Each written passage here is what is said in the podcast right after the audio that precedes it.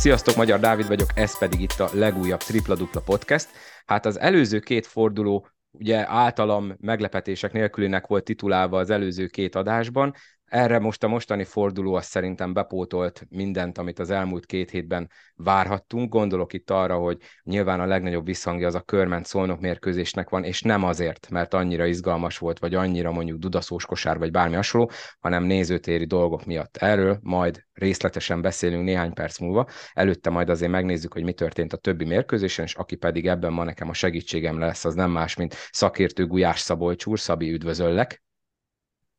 Szervusz, üdvözöllek én is, és sok szeretettel köszöntöm ismételten a kedves hallgatókat, és engedd meg, hogy megint csak külön köszönettel és hálával adózzak az Index Forum komment szekciójának, hogy továbbra is néznek és hallgatnak minket. Így van, és akkor van egy első bálozó új vendégünk, aki pedig nem más, mint a Kosásó Instagram oldal, szerintem nagyon sokan ismeritek és követitek, sajnos többen, mint a tripla duplát, úgyhogy tessék a tripla duplát követni Instagramon. Tomas és Dániel, Dani Szervusz, üdvözöllek itt először a podcastben, veled mi újság? Először is én is üdvözlök minden kedves hallgatót, és örülök, hogy itt lehetek.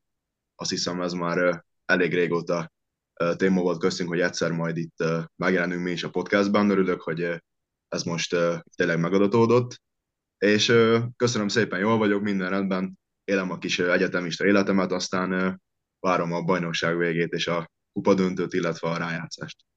Hát igen, beszéltük ezt már régóta, hogy valamelyik őtök jön majd, de nem feltétlenül ilyen apropóból kellett volna ennek először megtörténni, de hát Istenem, ez van, most éppen ez szolgáltatja a témát, akkor, akkor e, e, e, pont aktuális, hogy egy körmendi illetőségű ö, vendéget köszönhetek itt. Na de beszéljünk gyorsan a többi mérkőzésről, mielőtt rátérünk a fő témára. Az előző két fordulóban én relatíve jól eltaláltam ugye a kinek mennyire kemény epizódban a tipjeimet, minden fordulóban egy-egyet hibáztam, na itt ez a forduló itt borított nekem pár tippemet, gondolok itt például rögtön arra, hogy én ugye előzetesen a Deacot győztesként hoztam ki az Alba ellen, és ez ugye olyan szempontból bonyolítja a dolgokat, illetve a, én a Kecskemétnek is ugye ezt az oroszlány elleni mérkőzést vereségnek tituláltam be, amikor ezt ma mondtam Forrai Gábornak, mert beszéltem vele telefonon, akkor jót kacagott rajtam, hát Istenem, ez van. Szóval itt majd azért a, ott a, a rájátszásba jutásért kőkemény mini tabellázás, meg számolgatás lesz valószínűleg. Mm, Dani, téged, mint akkor új vendég kérdezlek, hogy ebből a fordulóból számodra, és akkor ugye most a körmendolaj meccset hagyjuk ki, melyik az az eredmény, ami egy kicsit ilyen szemöldök ráncolásra, vagy homlok ráncolásra késztetett? Megmondom őszintén, engem leginkább az lepett meg, hogy a Sopron 27 ponttal volt jobb a Kaposvárnál, én a Kaposvár szezon elején megmondom őszintén 8-ba vártam, az ő szezonjuk számomra az komoly csalódás, illetve a Honvéd idegenbeli győzelme a Nyíregyháza ellen, azért ez előrevetít szerintem elég sok kérdést a Nyíregyháza házatáján majd a playoutban, hiszen a Honvéd, Crowley és Sörmen érkezése óta nyeregeti a meccseit, a, a kötelező meccseket nyerik, igaz, otthon kikaptak a Nyíregyháza ellen, de azt gondolom, hogy ez a ez az idegenbeli győzelem őket most újra visszaállítja a jó útra, és én nem tartom megképzelhetetlenek azt sem, hogy majd a jövő héten esetleg a Deazot elkapják hazai pályán. Az Alba a győzelem engem nem lepett meg, megmondom őszintén, Falkó sima. Esetleg a Kecskemét Ose az, ami az Ose hazai győzelme azt mondom, hogy reális lett volna, de ismerik a Kecskemétet, ők tényleg bárhol, bármikor, bármilyen játékkal képesek nyerni. Azért a rutin meg az évek soha nem hazudnak, úgyhogy egyelőre azt tudom mondani, hogy engem úgy igazán nem lepett meg semmit, talán a Sopron Kaposvár és a Zalaegerszeg Atom, mert ugye a Paks 16 ponttal vezetett a negyedik negyedbe, ha jók az emlékeim, tehát ott az egy, egy nagyon nagy fordítás, és ez kísértetésen hasonló volt a két csapatnak az őszi mérkőzésére, mert ott is ugye nagy előnyből kellett felállnia a Zalaegerszegnek, ha jól emlékszem, de javítsatok ki a tévedek.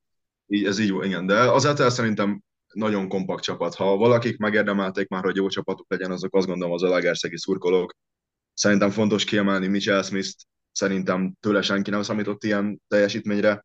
Az ember körülbelül 60%-kal dobál meccsenként, 9 rádobásból 15-16 pontokat szed mellé 10 pattanót. Engem nem lepett meg, én láttam az Olegerszeget élőben a Szolnok ellen ö, hazai pályán. Szerintem az ETE oda fog érni a harmadik helyre, és ö, én akár esélyesnek tartom azt is, hogy esetleg a kupa döntő döntőjébe, vagy a legjobb négy közé odaérjenek valahogyan.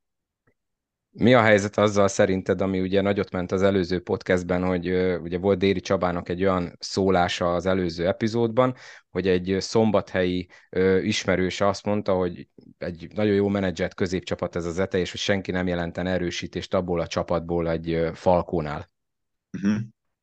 Megmondom őszintén, én, én pont Mitchell Smithre gondolnék. Én szerintem ő majdnem minden egyes magyar csapatban erősítés lenne meg azért a magyar magó szerintem Keller Ivánt mindenképpen fontos kiemelni, ő szerintem egy nagyon-nagyon jó szezon futsz, mint a csapat csapatkapitánya, és ez egy kompakt csapat, ami működik. Lehet, hogy nincsenek a legnagyobb sztárok abban a csapatban, nekem például Trice teljesítménye egy kicsit uh, hagy maga ut, vagy hagy, ki, hagy kívánni, valót, kívánni valót maga után, de, de tényleg szerintem ez egy kompakt csapat, és szerintem Smith majdnem az összes magyar csapatban elférne ott a 4-5-ös poszton.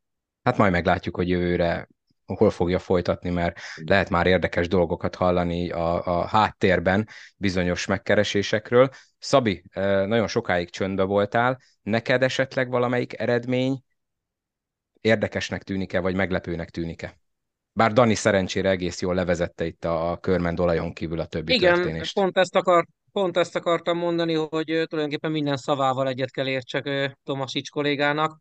Engem egy picit egyébként a Honvéd győzelme meglepett a Nyíregyháza otthonában. Én azt hittem, hogy ezt az alsóházi derbit azért a nyírségiek hazai pályán abszolválják, de, de mondjuk ha ránézek a többi eredményre, úgy, úgy meglepő nekem sincs, és ugye mindig jövök azzal, hogy, hogy mennyi forintomat vitte el a adott csapat. Most igazság szerint ezen a hétvégén őszinte hogy legyek, minden mérkőzést eltaláltam. Volt, ahol mondjuk pontszámra fogadtam, mert, mert elég kiszámíthatóak voltak a ponthatárok, szóval visszatérve a szakmai részre, én nekem sincs benne igazán meglepetés, annyi nekem is egy picit, hogy a Sopron tényleg írdatlan különbséggel pörkölt oda a Kaposvár csapatának, illetőleg én őszintén én a Szegettől vártam egy picit szorosabb meccset, tekintettel arra, hogy a Falkónak óriási tétje nem volt már a történetnek, míg, míg viszont a szegediek azért becsületben azt hittem, hogy picit szorosabb meccset fognak játszani, erre nem került sor. A többi szerintem papírforma. Ugye én veled ellentétben a, a Kecskemétben bíztam olyan szempontból, hogy én azt, azt jósoltam, hogy megverik az oroszlányt, és igazam is lett. Azért itt majd beszélünk majd erről a meccsről, de itt kijött az, hogy a Kecskemétnek azért ez sokkal nagyobb téttel bírt, és szerintem azért jobban oda tették magukat, mint az oroszlány.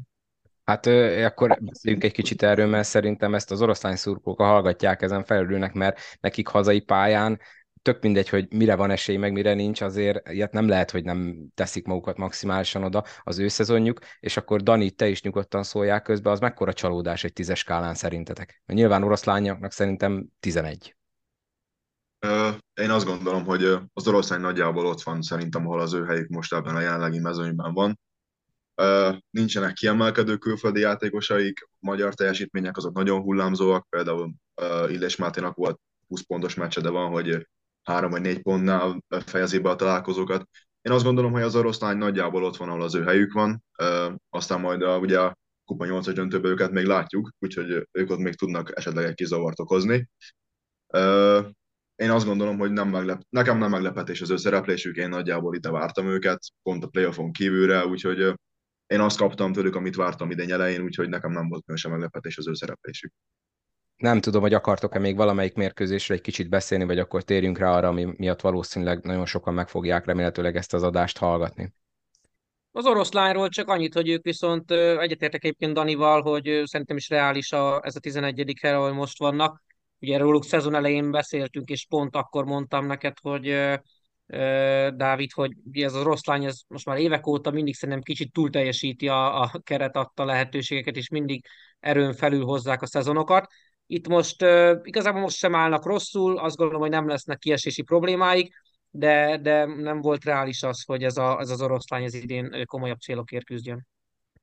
Elfogadom az érveiteket egyébként, elképzelhető, hogy tényleg most a idei szezon az, amikor, amikor úgymond a helyükön vannak, és nem túl teljesítenek. Én még egy kicsit a Nyíregyháza Honvédre akarnék szintén reflektálni saját részt, hogy ez nekem is meglepő volt, és innentől kezdve viszont kezdek egy kicsit aggódni, illetve nem aggódni amiatt, hogy a, a play-outra tartalékolnak, mert hogyha erre a meccsre nem teszik oda magukat hazai pályán, most tök mindegy ugye, hogy a, a pontszámítás miatt teljesen mindegy, hogy hány verességgel van többjük, mint a előttük végző, valószínűleg előttük végző honvédnak, de tényleg, tehát innentől viszont már nagyon meglepő lenne, hogyha a play-outban valami nagyon nagy változás történne, de aztán a fene tudja, egy kifordult boka egy alapembernél, aztán borul minden, amiről most itt beszéltem az elmúlt egy percben. Jó, hát akkor szerintem nézzük meg akkor ezt a, a körben szolnoki olajbányász mérkőzést, mert ugye komoly indulatokat korbácsolt az egész dolog. Én nagyon röviden elmondom, hogy mi a lényeg, aki esetleg nem tudná, vagy nem látta. Aztán Dani, téged szeretnélek megkérni, hogy számolj be róla, mert te ugye ott voltál a helyszínen. Én a mai napon visszanéztem a komplet mérkőzést, elejétől a végéig. Nyilván ugye, mivel nem voltak visszajátszások, ezért a kérdéses szitukat csak úgy tudtam újra nézni, hogy folyamatosan visszatekertem, és esetleg ott belassítgattam. Megpróbáltam mindent megnézni, amit a, a körmendiek által leírtakból próbáltam, tehát amik, amik alapján elméletileg ehhez a helyzethez eszkalálódott a dolog, hogy ugye félbeszakadt nagyjából 20 percre a mérkőzés, mert hogy a játékvezetők elrendelték az első három sor kiürítését a, a, az egyik palánk mögött, ugye al mögött a palánk mögött, ahol a körmendi B közép van, és már ugye bekiabálások voltak, verbális inzultálás, lehet olyat hallani, hogy köpés is volt, dobálózás, tehát mindenféle dolog, ami ugye nem való oda, és ugye emiatt fogunk erről a mérkőzésről nagyon sokáig beszélni, meg emlékezni rá, valószínűleg egy szép kis büntetés is kinéz a körmendi csapatnak, de egyébként maga a játékban viszont ugye az olaj végül 14 ponttal nyert, és azt minden körmendi elismerte legalábbis, amit én olvastam, hogy valószínűleg normál körülmények között is nyert volna az olaj, mert hogy jobbak voltak a napi formáik, nagyon jó volt a tripla mutatója, a körmennek egészen botrányos volt. Na de Dani, akkor átadom neked a szót, te ott helyszínen, nem tudom, hogy azóta visszanézted a meccset, de ott helyszínen te mit láttál, mit tapasztaltál? Egyszer visszanéztem a mérkőzést másnap, akkor még azért elég hevesek voltak az indulatok, de azt tényleg le kell, hogy szögezzem már az elején, hogy a szolnok, ha nincs a közjáték, akkor is valószínűleg megnyeri a mérkőzést. Jobb csapat, mélyebb kerettel, a Pallai játszott volna az egy tízfős rotáció, igazából ugye 5 légiós, 5 magyar, 4 per 24-es triplázása hazai pályán, 17 per 27 a büntető, 15 eladott labda, 20 ponttal kevesebb, illetve azért azt tegyük hozzá, hogy a szónok közel 50%-kal dobott 31 kísérletből triplát, 13-ot értékesítettek, ami azért még hazai pályán is extra, nem hogy idegenben.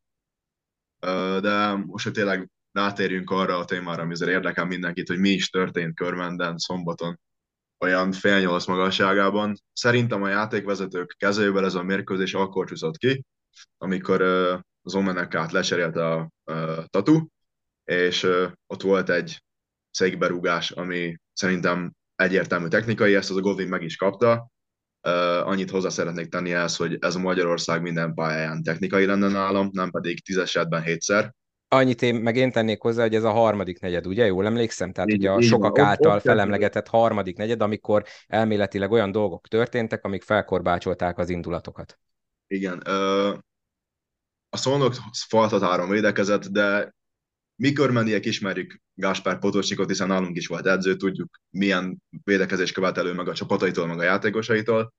Én azt gondolom, hogy egy ilyen rangadóban ez benne is van, hogy ilyen, ilyen védekezést, egy ilyen falt engednek a játékvezetők.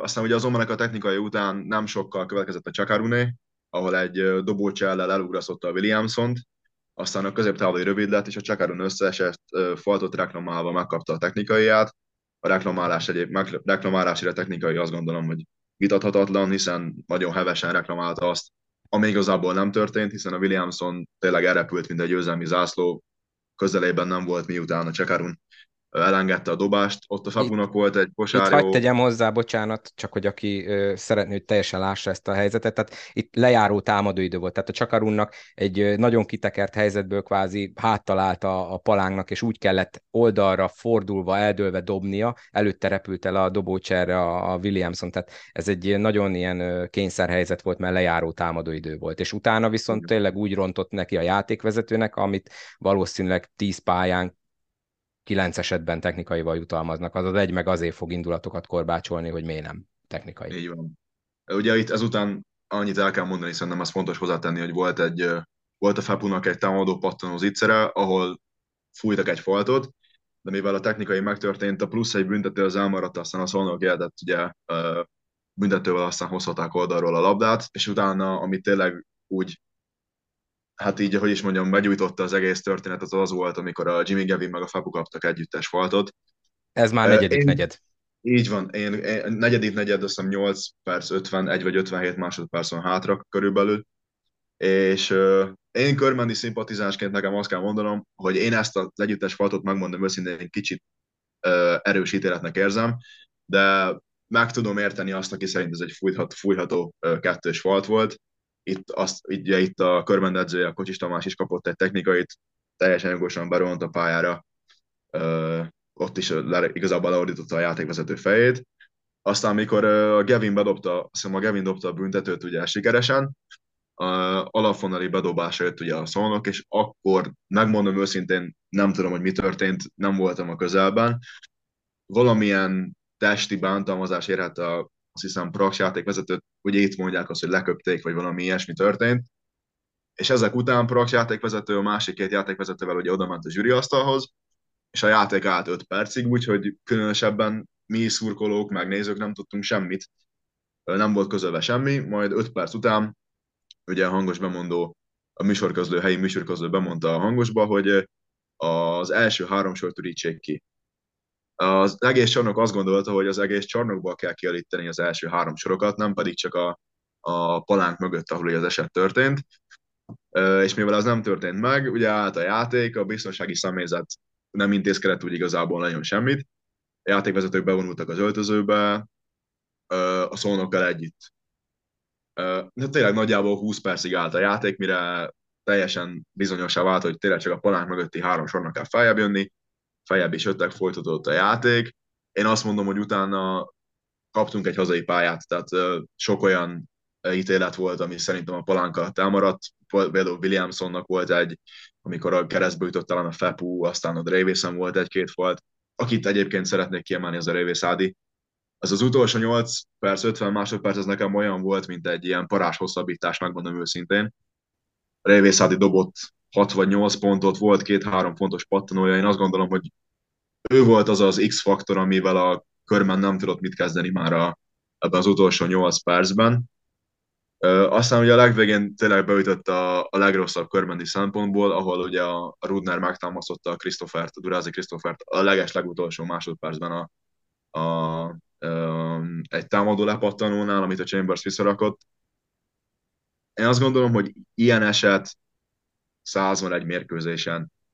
A Christopher is nyilván felfokozott állapotban volt, tudtuk, hogy nekünk élethalál mérkőzés igazából, nekünk ezen a rájátszásunk is múlhat akár, hiszen a következő fordulóban menni kell Szombathelyre, ahol azért a csapatok nem nyerni járnak. Én azt gondolom, hogy ez a nyilván volt egy testi kontaktus a Rudnál részéről, de, de szerintem kicsit a Krisztú reagálta, egyébként egy nagyon-nagyon jó gyerek, szóval őt, őt pont nem ilyennek ismerjük, úgyhogy uh, szerintem, és ugye itt volt, itt történt az, hogy a, utána, amikor a csapatok össze csaptak úgymond a lefolyás után, akkor a Goda játékvezetőt vala, valamelyik szurkoló, ha jól láttam a felvételen, akkor egy sörös pohárral fejbe dobta, és akkor ott a biztonsági szolgálat vitte ki végül játékvezető. Igen, nem dobta fejbe, hanem lendítette a teli sörös porrat, és annak a tartalma találta arcon ha. Goda játékvezetőt. Itt egyébként én ezt nagyon sokszor visszanéztem, ezt az utolsó szituációt, és ahogy te is mondtad, ez egy olyan tipikus lepattanóért való dolog, ami ezer meg egy van egy meccsen. Itt a dolognak a pikantériája, hogy mínusz 14-nél három másodperccel a vége előtt történik. Én szerintem a Rudner ezen akadhatott fenn, mert ugye a Christopher, ő relatíve vehemensen ment a pattanóért, és én úgy láttam,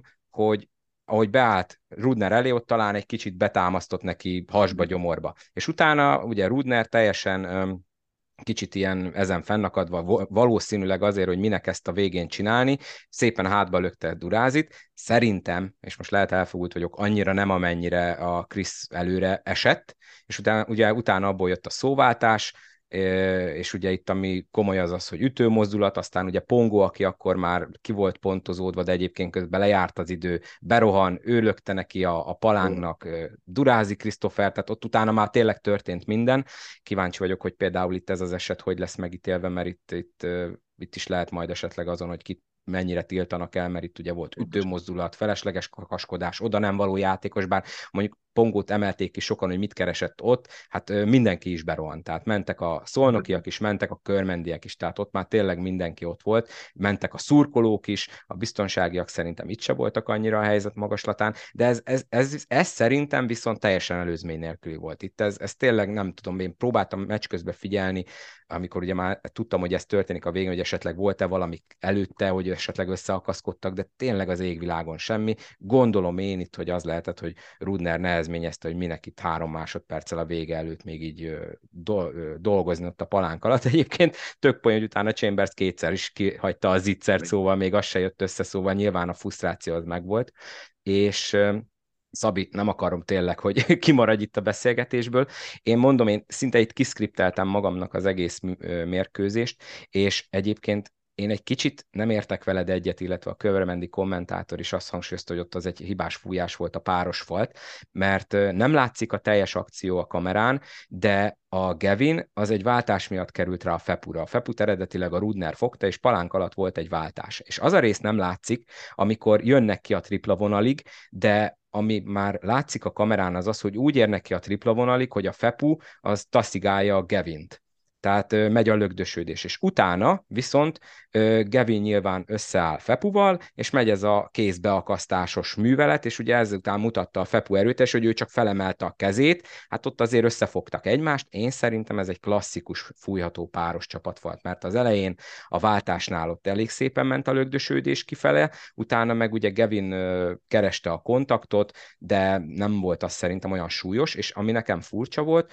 hogy ott nem is tudom, talán Goda játékvezető volt az, aki fújta, rögtön mutatta, hogy páros falt. Viszont a Fepu meg szerintem azt hitte, hogy ő kapta a falt, tehát hogy Gevin kapta a faltot, mert örül, és utána, amikor ugye a zsűriasztalnak mutatja a játékvezető, hogy ez páros falt, akkor a Fepu az teljesen meg van lepődve, és ő is elkezd nagyon hevesen reklamálni. És ugye ekkor volt az, amit, amit te is mondtál, ugye, hogy Kocsis Tamás azt szinte szó szerint neki rontott a játékvezetőnek, ugye ezért ment a technikai. Tehát és itt ekkor ugye már a lelátó az, az teljes mértékben nyomja, amit ilyenkor szoktak, nem éppen ö, szép jelzővel illetik a bírók édesanyját, és akkor ugye utána állt meg a, a játék. Tehát jó, lehet, hogy én belőlem most a szolnok én nem beszélt, de mondom, én megpróbáltam, legalább tízszer visszanéztem ezt az ominózus jelenetet, én szerintem nem volt ez rossz fújás, hogy páros falt, mert az elején megvolt a kontakt Fepu részéről, utána Gevin jel. Én szerintem, ahol nagyon nagyot hibáztak, és ezt te is mondtad, az az, amikor a, a technikai büntető után a Gevin elindul a körmendi kispat felé. Nem tudom, hogy esetleg szólt-e neki ott valaki, vagy, vagy mert valami olyat mutatott ő is, hogy tette föl a kezét, lehet, hogy nem értett egyet azzal, hogy ugye reklamálták az előzőt, nem láttam, hogy mondott-e valaki valakinek bármit, mert ugye ez nem látszik a képen, de ott kellett volna a játékvezetőknek a Gevinnek adni egy technikait mert itt ez ennél szabadult el a dolog, hogy itt ezt megtorlatlanul hagyták, és itt ebben szerintem, addig se volt már teljesen a kezükben a mérkőzés, de így csúszott ki végleg, hogy ezt a Gevinnek itt elengedték. Mert utána már Potosnik hiába cserélte le Gevint, utána már a körben nem tudott jönni a, a, a alapvonali bedobással, mert ugye itt akkor annyit, állt meg a játék. Annyit hadd szóljak bele, hogy uh, itt igen, itt a Gevinnek elmaradt egy technikai. Uh, én, én megmondom őszintén, nem láttam, hogy a kispadra valaki szólta volna, a, a Gavin viszont magyarázott kifelé, ez, ahol, ahol én ültem, vagy ahol én álltam, ez, ez onnan tökéletesen látszott. Itt szerintem egy technikai elmaradt a Gavinnek. Ami, ami szerintem a Fepuból is kiváltott ezt a nagy feszültséget, úgymond ennél az esetnél, hogy a negyedik negyed elején jól kezdett a körben, mínusz 14 volt, azt hiszem a 34 vége, és onnan azt hiszem egy 5-6 0 rohanása, egy egész jó kezdést tudott magának a csapat aztán igazából ugye jött ez az ítélet, és ugye ezzel újra a szónok 10 pont felé növelte az előnyét, de ma még egyszer mondom, nem ezen múlott ez a mérkőzés, mert tényleg a szónok végig kontrollálta a játékot, faltodáron védekeztek, a, tényleg a, a Mitchell az egyik legrosszabb meccsét játszotta, őt teljesen kivették, pedig ő közel 20 pontos játékos szinte minden meccsen.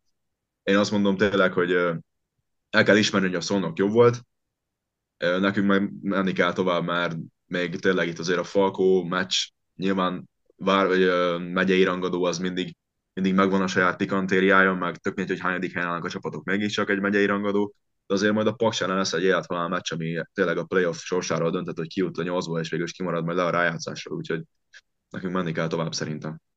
Szabi, neked ugye volt afférod labdarúgó játékvezetőkkel a nem olyan régmúltban. Most elég sokáig ugye nem jutottál szóhoz, Index fórumozók legnagyobb örömére valószínűleg. Te hogy láttad ezt a szituációt? Hát olyan szempontból talán jobb is, hogy nem én beszéltem erről, hogy ugye Dani ott volt, és ha nem is testközelből, de, de valamivel jobban láthatta ezeket élőben. Én szerintem az egészet, ha össze kéne foglalni nagyon röviden, akkor nekem a felesleges szó jut eszembe. Tehát egy csomó, csomó közjáték volt itt, lezajlott számtalan szituáció, ami, amire egész egyszerűen nem volt szükség. És itt gondolok mind a játékvezető ítéletekre, mind arra, ahogy a szurkolók reagáltak, arra, hogy a játékosok reagáltak, arra, hogy mondjuk a hazai csapat vezetőedzője reagált.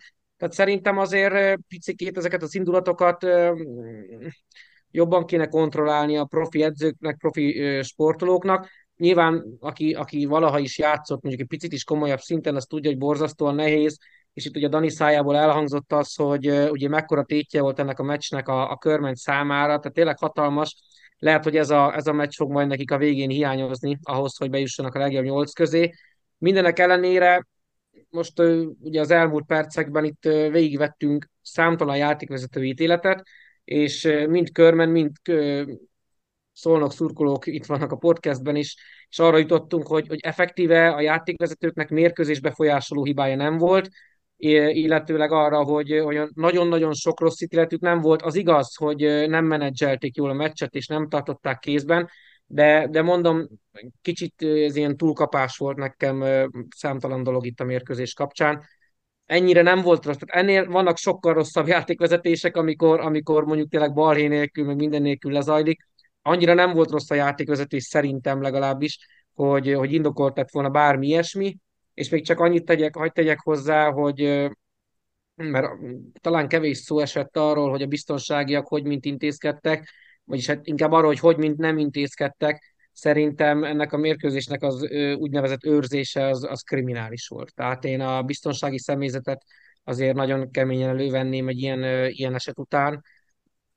Nem szeretnék nagy szavakat használni, de, de tényleg nem volt helyén való, hogy ezt a mérkőzést biztosították. Igen, tehát annak nem kéne 20 percig tartani, amíg a, mert gondolom, a játékvezetők világosan elmondhatták ott a zsűri asztalnál, hogy mit szeretnének, hogy a palán mögötti első három sor.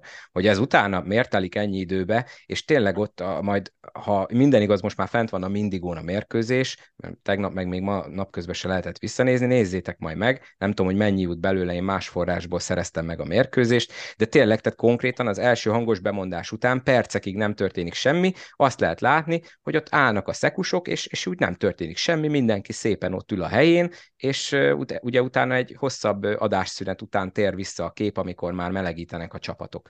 És hát egyébként az is parádé, amikor mondja a kommentátor, hogy majd úgy is tudni fogja minden néző, amikor visszatérnek a játékvezetők, mert majd jön a hatalmas ügykoncert. Tehát utána viszont tényleg olyan atmoszféra volt, hogy igen, tehát ott utána voltak azért olyan fújások, amik erőteljes hazai pálya, de ennek ellenére ugye tudott nyerni a szolnak, és szerintem ezért is mondja sok körmendi, mert gondolom, hogy többen is látták, amit Dani is mondott, hogy, tehát, hogy ennek ellenére is meg tudták nyerni a mérkőzést, mert azért ott még sok idő volt hátra, tehát 8 perc, legalább 8 perc volt hátra, és ott még azért lett volna sansza a körmennek. De mondom, tehát én nekem is ez volt az első, amikor végeztem ezzel a mérkőzéssel, hogy ugye olvastam, hogy mekkora csalás volt, és ennél sokkal rosszabb mérkőzésem szerintem már idén is voltam a ligetben, ami játékvezetői szempontból sokkal rosszabb volt, nem láttam annyira durva dolgokat. Tehát például többen felrúgták a Gevinnek a két tripla közbeni faltját, az első nem látszik a felvételen, de a második az teljesen tiszta. Tehát a másodiknál, ha jól emlékszem, Edwards tökéletesen odaelép Gevin alá, ezekből szoktak lenni a nagyon csúnya bokasérülések. A, meg volt egy tripla, amit lépésnek véltek a Gevinnél, nagyon szépen kisarkaszta, nem mozdult el a lába, azt is visszanéztem legalább ötször, és most lehet sokan fogják azt mondani, hogy igen, de én olajszurkoló vagyok. Tényleg esküszöm, megpróbáltam a lehető legobjektívebben nézni ezt az egész mérkőzést. Ti vagytok itt a tanúim, elküldtem nektek a leírásomat, tehát abban vannak olyan dolgok is, amiket az olajnak engedtek. Tehát mondom, én próbáltam az egészet megnézni, mert annyira úgy volt beállítva, hogy itt valami égbe kiáltó csalás történt.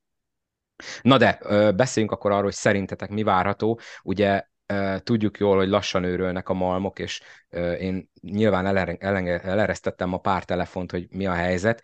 A játékvezetői, illetve az ellenőri jelentés az elkészült még vasárnap, ugye ennek el is kell készülni és be kell küldeni, viszont ma kora délután még a, a egyik bizottság sem foglalkozott a dologgal, és akkor én ezt így meg is kérdeztem, meg meg is néztem a fegyelmi szabályzatba, az a lényeg, hogy a fegyelmi eljárás megindításáról majd a bizottságok döntenek, illetve nyilván ugye az MKOS főtitkár saját hatókörbe el tud rendelni egy vizsgálatot, mint ami például volt a ominózus Konstantinides Pap Péter Afférnál, és ugye nyolc nap van arra, hogyha majd írásban megküldik, hogy elindul a fegyelmi, hogy arra reagáljanak, stb. Tehát ezen a héten semmiféle döntés, meg valószínűleg fegyelmi tárgyalás nem lesz ez ügyben, úgyhogy leghamarabb jövő hét elején lehet bármi döntés, és hát ugye, ha például ebből egy zárt kapus büntetés lesz, ami szerintem megegyezhetünk abban, hogy nem lenne egyáltalán meglepő, talán az se, ha mondjuk nem egy, hanem több mérkőzés, akkor például az egy hatalmas nagy hátrány lesz az utolsó fordulóban, hogyha zárt kapuk mögött kell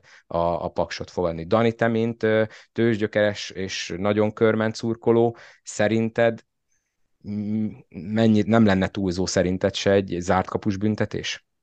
Annyit még hadd említsek meg a játékvezetésre visszatérve, amit mondtál, hogy például az ominózus Konstantinides Pap Péter esetnél az a, azon a mérkőzésen a játékvezetés, az fényévekkel gyengébb volt, mint ezen a körben szólnokon. És én ezzel így tényleg lezártnak tudom ezt a témát. Én is azt gondolom, hogy akár az ártkapus büntetés is benne van, de a több millió forintos büntetés az szerintem szinte biztos, hiszen azért lett falak dőltek be, sörrel öntötték a játékvezetőt, ha minden igaz, akkor tényleg le is köpték. Mégiscsak az első három sor ki lett ürítve, szóval ilyet azért nem minden nap lát az ember. Sőt, meg szerintem... megállt 20 percre a játék, úgyhogy bevonultak Pontosan. a játékvezetők. Én nem is láttam még ilyet, amióta meccsre járok. Hát mi se, tényleg mi is úgy voltunk, hogy fogalmunk nem volt, hogy itt most lesz a folytatás, miután Potosnik is ugye bevezényelte a csapatát az öltözőbe. De tényleg én azt mondom, hogy akár ki is nézhet egy zárkapunak, ami a mi szempontunkból semmiképpen sem lenne jó, hiszen azért a hazai pálya a körmenden az mégiscsak hazai pálya. Tényleg itt azért a katlanszerű hangulat, ahogyan Déri Csaba szokta, sokszor szokta ezt említeni. Azért ez a körmendi hazai csapatnak mindig nagy előny volt. Ide tényleg hiába jöttek külföldről csapatok, hiába jött ide az, a, az adott bajnok esélyes, ők mindig megszenvedtek itt. Egész egyszerűen olyan, olyan nyomás, meg olyan hangulat van, ami előtt tényleg nehéz ilyen szinten is jól hiba nélkül teljesíteni. Én azt gondolom, hogy ha tényleg itt zárkapus büntetés lesz a Paks ellen, akkor amúgy se lenne könnyű dolgunk, én azt gondolom. Én a Paksot jó csapatnak tartom, Csirkeferi összerakt őket erre a szezonra. Szurkolók nélkül viszont a legjobb példa ez az zárt kapus Covid szezon volt. Azt gondolom, akkor is volt egy jó játékos mag, jó volt, egy, jó volt az alap, és akkor is a körben éppen 8. helyen jutott be a rájátszásba szurkolókkal szerintem az is másképp alakult volna, szóval szerintem ennyit, ennyit számítanak körben a szurkolók. Szóval, hogyha tényleg az lesz a büntetés, hogy zárt kapu, akkor, akkor nagyon-nagyon, kell, nagyon-nagyon kell kaparni, hogy a nyolcból odaérjünk valahogyan. Igen, és még az sem biztos, hogy elég lesz, mert ugye itt a, a többi mérkőzés, ugye, hogyha úgy alakul, akkor, akkor lehet, hogy a, akár a 12 vereséggel sem, tehát hiába lesz pozitív mérleg a körmennek a már sokszor emlegetett mini tabella, amit most nem fogunk számolgatni, mert most a hétvégén lesznek olyan mérkőzések, amik után már sokkal tisztában látunk, hát abból nagyon-nagyon kevés esetben a körmend jön ki jobban, és nagyon sok esetben nem jól jön ki a körmend, úgyhogy igen, necces lesz, hát kíváncsi leszek, nem tudom, hogy most mennyire akar majd példást statuálni ezzel a szövetség, vagy kell -e egyáltalán példást statuálni, mert azért szerintem nem tudom, mondjátok, hogyha ti emlékeztek rá, én szerintem nagyon rég nem volt ilyen. Ugye tavaly volt egy körment falkó, amin volt ö, valami verekedés, ugye azután készült is egy podcast arról, hogy hogyan kell biztosítani egy kosármérkőzést, javaslom, hogy hallgassa meg, aki nem tette, 90 valanyadik rész vissza kell keresni. E, tehát legutolsó ilyen eset is körmendem volt. Tehát azért mondom, hogy itt most, hogyha a szövetség egy kicsit erélyesebb lesz, akkor kinéz valami komolyabb büntetés, meg kvázi ugye visszaesőként kezelhetik akár a körmendet. Én egyébként szurkolópárti vagyok, én nagyon remélem, hogy nem lesz, nem lesz zárt kapus meccs körmenden. Hát valószínűleg felfüggesztett lesz, én arra tippelek egyébként.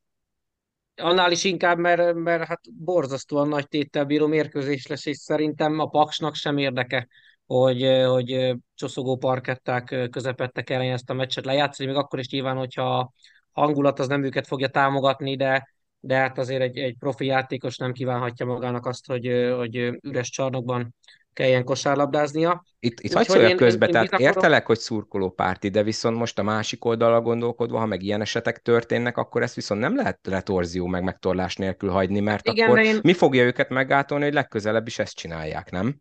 Én azt gondolom, hogy, ha, hogy a klubot, még ha nem is feltétlenül ugye a klub tehet erről elsősorban, de, de mondjuk rendezői hiányosságok miatt a klubot meg lehet büntetni, az, az teljesen egyértelmű de én, én jobban örülnék tényleg, hogyha a körmendiek, vagy pontosabban a körmendi szurkolók nem sillenék meg azt, hogy volt két-három hülye. Tehát itt ugye mindig ez a, ez a probléma, szerintem egyébként ugye a válogatott meccseken is, hogy, hogy ugye bezárnak egy egész puskás arénát azért, mert volt kettő ember, aki huhogott. Tehát itt, itt sem szeretném azt, hogy az a 2500 fanatikus körmendi, aki, aki mindig kiáll és mindig normálisan szurkol, hogy az három olyan miatt uh, cumizzon, akik egyébként lehet, hogy először voltak meccsen, most félreértés ne túlzok egy kicsit, de értitek, amiről beszélek, tehát, tehát szerintem az nem lenne helyén való, meg mondom, a, a sportág promóciójának sem tenne jót.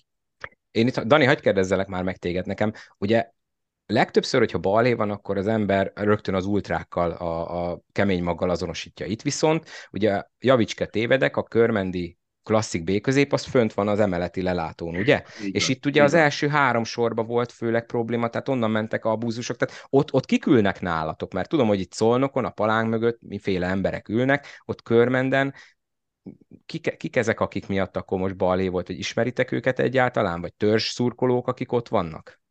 Ott, ott törzszurkolók vannak, ők már tényleg szerintem évtizedek óta odaszól a bérletük, ö, tényleg az idősebb korosztály igazából, szóval a B, középből nem azt mondom, tehát indultak le emberek ugyanúgy, mikor tényleg úgy elszabadultak az indulatok, de, de tényleg ott igazából tényleg, ott, oda ülő bérletesek, ott, ülő bérletesek foglalnak helyet, ők ott szurkolnak. Nyilván, hogyha van egy ilyen eset, akkor közben-közben a játékvezetőnek a hátát megsimogatják, hogy ezt nem így kellett volna, vagy, vagy mi nem így gondoljuk, de ott teljesen normális emberek ülnek, akik tényleg végig szurkolják a meccseket, tényleg követik a csapatot, Úgyhogy uh, én rosszat rájuk nem tudok mondani.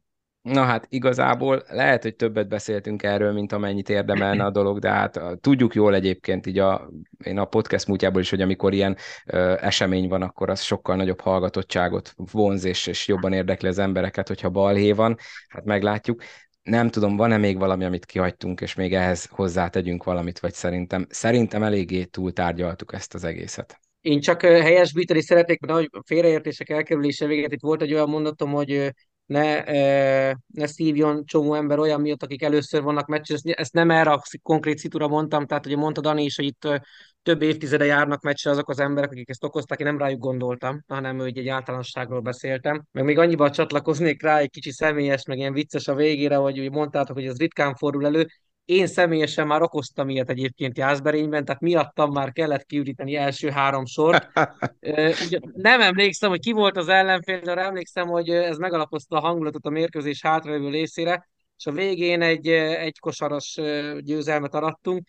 Ez nagyon élénken él bennem. Horti Sándor kollégámmal remélem most hallgatja ezt az epizódot. Ő, ketten ott hát az átlagnál jobban behajoltunk oda a pálya területére, és érintkeztünk is a játékvezetővel, ott kézzel meglapogattuk a vállát. Melyik volt ez a szerencsés játékvezető, arra emlékszem? Már nem emlékszem, őszinte leszek, azt tudom, hogy Benc úr is benne volt a trióba, de, de nem ő volt az érintett. Azt tudom, hogy, hogy mondom, hozzáértünk a játékvezetőhöz, illetve Adi Endre, valamint József Attila idézetekkel próbáltuk segíteni a hátralévő munkáját. Ezt úgy honorálták, hogy, hogy az első három sort kiürítették, úgyhogy nem egyedi a jelenség.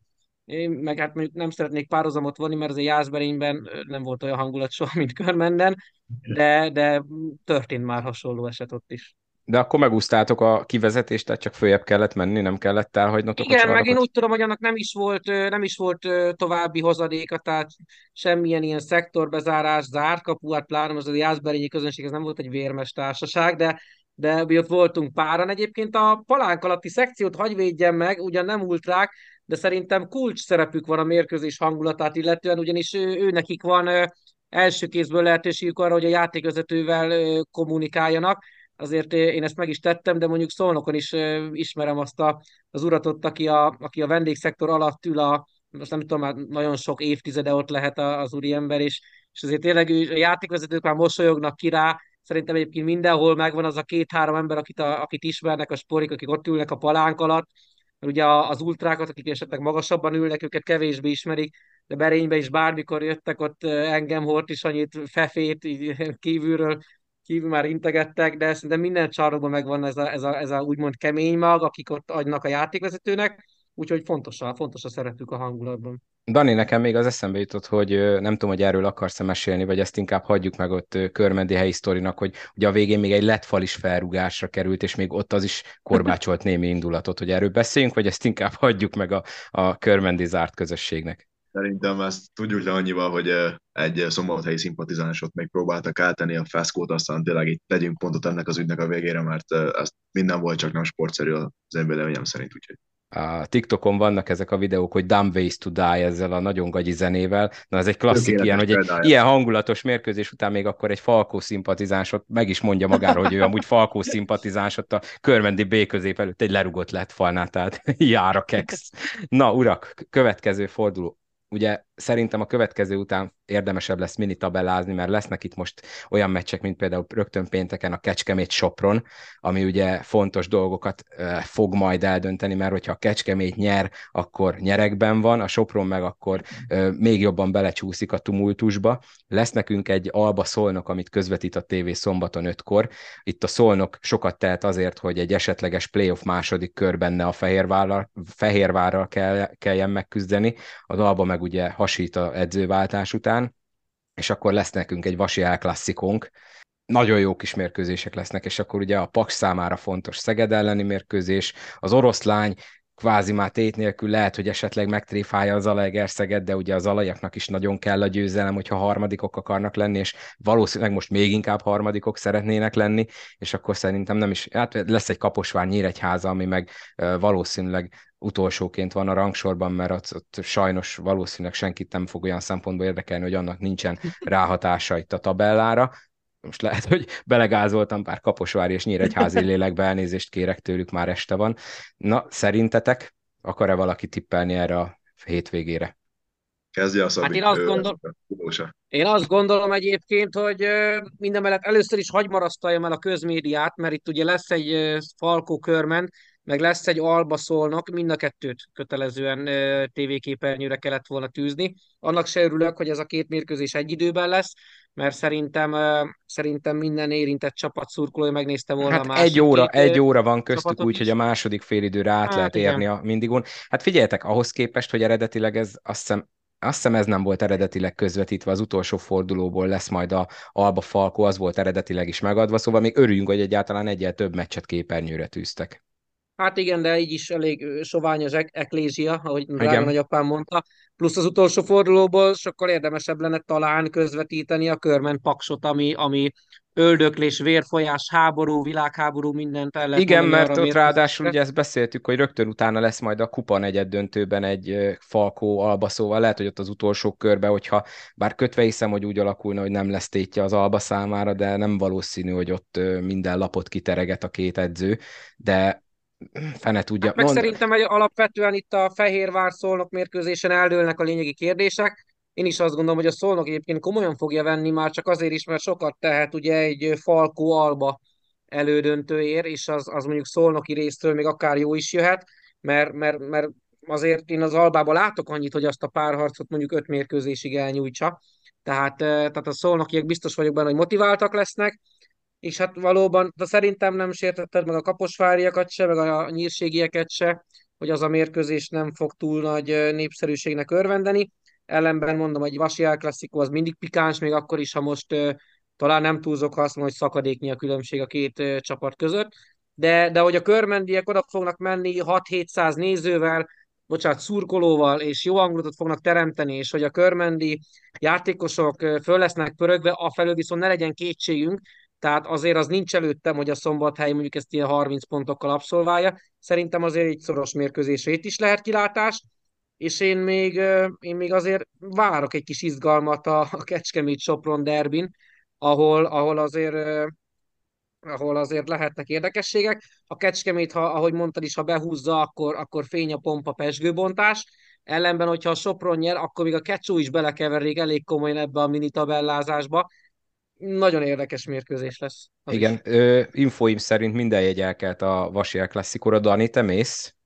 Ö, nem tudok sajnos részt venni, de követni fogom majd a tévé elől, de tényleg én is egyetértek a Szabival, hogy nagy a különbség ugyan a két csapat között, de azért mégiscsak egy Falkó körmendről beszélünk, ami, ami tényleg azt mondom, hogy a magyar kosárlabdázás egyik, hanem a legnagyobb csúcsrangadója, és ott tényleg bármi megtörténhet, hiszen ki gondolta volna, hogy a tavalyi döntőben mondjuk a harmadik meccsen tudunk nyerni szombathelyen, aztán mégis megtettük. Úgyhogy tényleg e- ebben benne van bármi. Én még tényleg a Szabival egyetértek abban, hogy a Kecskemét Sopron meccs az, az megint egy, egy hatalmas rangadó. Én megmondom őszintén, a Sopront egy kicsit esélyesebbnek érzem. Egyetlen egy ok miatt nem más, mint a Malik White. Lehet, hogy egy kicsit hazabeszél a szívem, hiszen őt tavaly láttuk nálunk nagyon-nagyon kibontakozni, de ő szerintem tud egy olyan pluszt adni a Shine után a Sopronnak, mint támadásban, mint védekezésben, ami akár majd a playoffban szerintem, de akár döntő faktor is lehet akár egy öt meccses, vagy öt meccsig elhúzódó párharcban. És én egyébként a Honvéd azt meccset sem mondanám egészen unalmasnak, és itt engedjétek meg, hogy a tanulóan is kiemeljem, mert én azt gondolom, hogy ő egy olyan tehetség a magyar kosárlabdának, akiről a tehetségéhez mérten nagyon-nagyon kevés szó esik. Szerintem nem nagyon hallottam, vagy nem nagyon láttam olyan cikket, amiben őróla így beszéltek volna a szakértők, vagy hozzáértők. Azt szerintem fontos elmondani, hogy egy 2002 születésű srácról van szó, ki 23 mérkőzésből 23-szor volt kezdő, 12 pont fölött átlagol, 4 pattanóval, közel 40%-os a triplázása, 62%-kal dobja a duplát. Úgyhogy én azt mondom, hogy rá mindenképpen érdemes hogy odafigyelni majd ebben az elmúlt, vagy az a következő két fordulóban, aztán majd ő azonban pedig mindenképpen, úgyhogy aki eddig nem tette, azt szerintem figyelje a árgus szemekkel a Tanú Andrisnak a, a játékát és a, az ő fejlődését, mert szerintem ő hamarosan a válogatott ajtaján fog majd kopogtatni. Ezzel nem tudok vitába szállni, mert tényleg a Tanú Andris az egy olyan személye az idei bajnokságnak, aki tényleg ott súranó pályán egy egész korrekt is teljesítményt tesz le magyar fiatal játékosként. Biztos, hogy lesz majd a jövőben olyan, hogy beszélünk róla, nekem legalábbis terve van véve. Uraim, ha nincsen más, akkor nincs más hátra részemről sem, mint hogy megköszönjem, hogy itt voltatok. Dani, neked különösen köszönöm, hogy elfogadtad a meghívást, mert tényleg terveztük. Sajnálom, hogy egy ilyen téma miatt kellett először itt lenned a tripla-duplában, ám de akkor remélem, hogy nem most láttalak, illetve láthattunk, hallhattunk itt téged utoljára. Én is nagyon szépen köszönöm a meghívást. Hát ez most pont így jött ki, hogy egy ilyen témában lettem érdekelt, de tényleg, ha bármikor még esetleg lenne kedved hozzá, én partner vagyok. Szerintem az admin társaim is esetleg partnerek lennének ebben, úgyhogy Köszönöm szépen még egyszer a meghívást, köszönöm, hogy itt lehettem, köszönöm, hogy elmondhatom a véleményemet. Úgyhogy tényleg nekem az egy nagyon pozitív élmény volt, remélem a hallgatók is ugyanígy fognak vélekedni az én megnyilvánulásaimról, meg az én ötleteimről, gondolataimról, úgyhogy tényleg nagyon szépen köszönöm még egyszer a lehetőséget. Szuper, és... ha véletlen az Index fórumon nem örvendesz majd népszerűségnek, azért nyugtass meg, hogy nyugodtan alszol majd az, annak hát ellenére is. Maestro, ez, ez egyértelmű. Ez egyértelmű. Kövessétek egyébként a Kosásó Insta oldalt, mert ö, van, a Daniék is nagyon ö, jó bekötésekkel rendelkeznek különböző csapatokhoz, szoktak külföldi játékosokkal írott interjúkat csinálni, én is nagyon szeretem olvasni, és olykor-olykor így irigykedve nézem, hogy na hát olyannal beszéltek, akivel én is akarnék, de hogyha már ott van egy valaki, akkor ezt nem illik a közeli jövőben a podcastbe invitálni, de mindegy, tehát nyugodtan lehet követni, természetesen a tripla dupla Insta oldalt és Facebook oldalt is tessék követni, mert lesz nem soká újra hallgatói kérdezfelelek, felek, ott lehet majd kérdéseket küldeni, és akkor Gulyás Szabolcs úrnak is köszönöm szépen a mai részvételt. Én is szokásos módon köszönöm, hogy itt lehettem, és engedjétek meg, hogy Tomasics kollégának gratuláljak, mert azt gondolom, hogy ő is azért 20-as évei elején jár, és ritka összeszedetten és intelligensen nyilvánult meg egy olyan témában, ahol azért érzelmileg elfogult is lehetett volna, úgyhogy, úgyhogy szerintem ez egy abszolút pozitívum, meg nagyon sok sok M4-es futballszakértőnek egy követendő példa, hogy most a Dani megnyilvánult. Na hát, szuper, akkor mindenki megdicsért mindenkit, én meg akkor megdicsérem a hallgatókat, hogy meghallgatták ezt az epizódot is. Tegyetek így a továbbiakban, tessék feliratkozni abban az applikációban, amelyben hallgatjátok, és akkor értesültök az új epizódról, és akkor találkozunk legközelebb. Ha a héten már nem lenne második adás, mert ezt nem tudom megígérni, akkor jó szurkolást mindenkinek hétvégére, tényleg menjetek, szurkoljatok, mert nagyon itt vagyunk a finisben, és természetesen vigyázzatok magatokra, találkozunk legközelebb. Sziasztok!